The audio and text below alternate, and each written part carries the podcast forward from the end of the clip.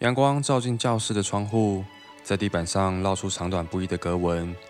你旋转着手上的指尖陀螺，看着在讲台处打闹的男同学，嘴角微微扬起，感到幸福洋溢。去年夏天，班上转来一位男同学，当导师让他站在台上自我介绍时，你就已经注意到他。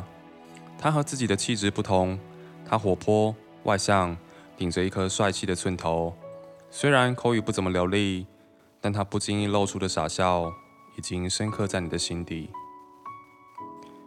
某次在上数学课时，你发现他忘了带课本，于是你说：“我们两个可以一起看一本课本。”他低头表示不好意思，加上他一如往常的招牌傻笑，跟你道谢。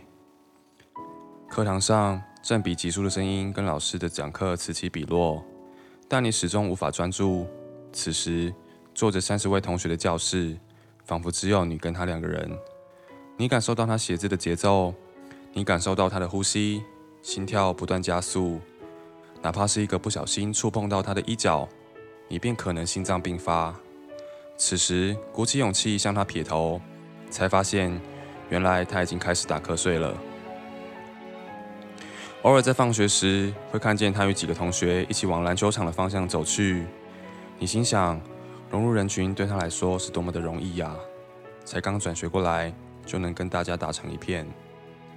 你躲在篮球场的角落，偷偷观察着他的进攻防守，视线聚焦在他躁动的头发，画面也变成零点五倍速的慢动作。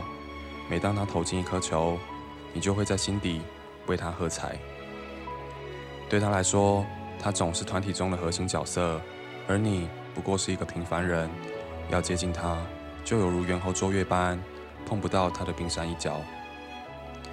当朋友发现你的不寻常，质问你是否喜欢转学生，你急忙摇头否认，但双颊不禁泛红，耳朵也瞬间充血。毫无疑问的，你喜欢上了他，但你从来没想过要表白，也没想到他在未来的某天会向你走来。笑着邀请你去看周末上映的电影。适逢羞涩腼腆的二八年华，许多人仍未尝过恋爱的滋味，也包含你在内。对于感情里的进退，都仅能以电影里的剧情作为参考，也还没能分出喜欢与欣赏的界限。而你也还不知道，原来你喜欢的他，是被你的内心世界美化过的他。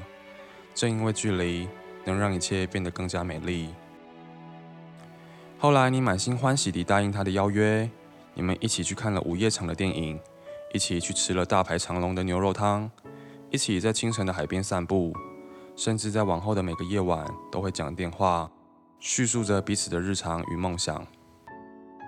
渐渐的，讲电话的行为也成了习惯，你们成了彼此依赖的伙伴，向对方袒露真心，也向对方展示弱点。这时，你才发现，原来过去那个做事认真。开朗而神秘的他，事实上却是多愁善感且不善于幽默的男孩。日子一天天过去，男孩变得越来越需要你，仿佛只要你不在他身边，他就失去了生命的意义。黑井天鹅在确认伴侣后，便会伴随着对方直到死亡。若有一方不幸先走，那另外一方也会变得低落，最后抑郁而终。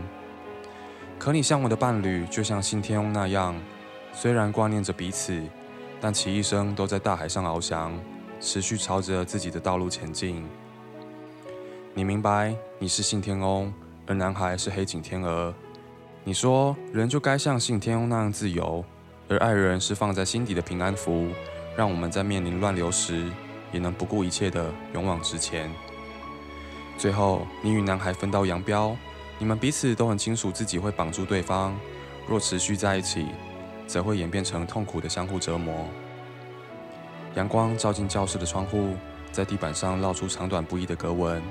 你旋转着手上的指尖陀螺，看着在讲台处打闹的男孩，嘴角微微扬起，感到幸福洋溢。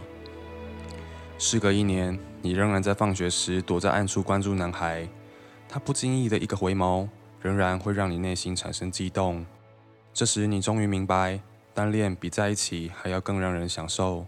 欣赏也不一定会等于喜欢。正因为那不远不近的距离，才能发酵出最甜美的滋味。好的，今天的 podcast 就到这里，希望听完的你也能被世界温柔拥抱。我是钟豪，晚安。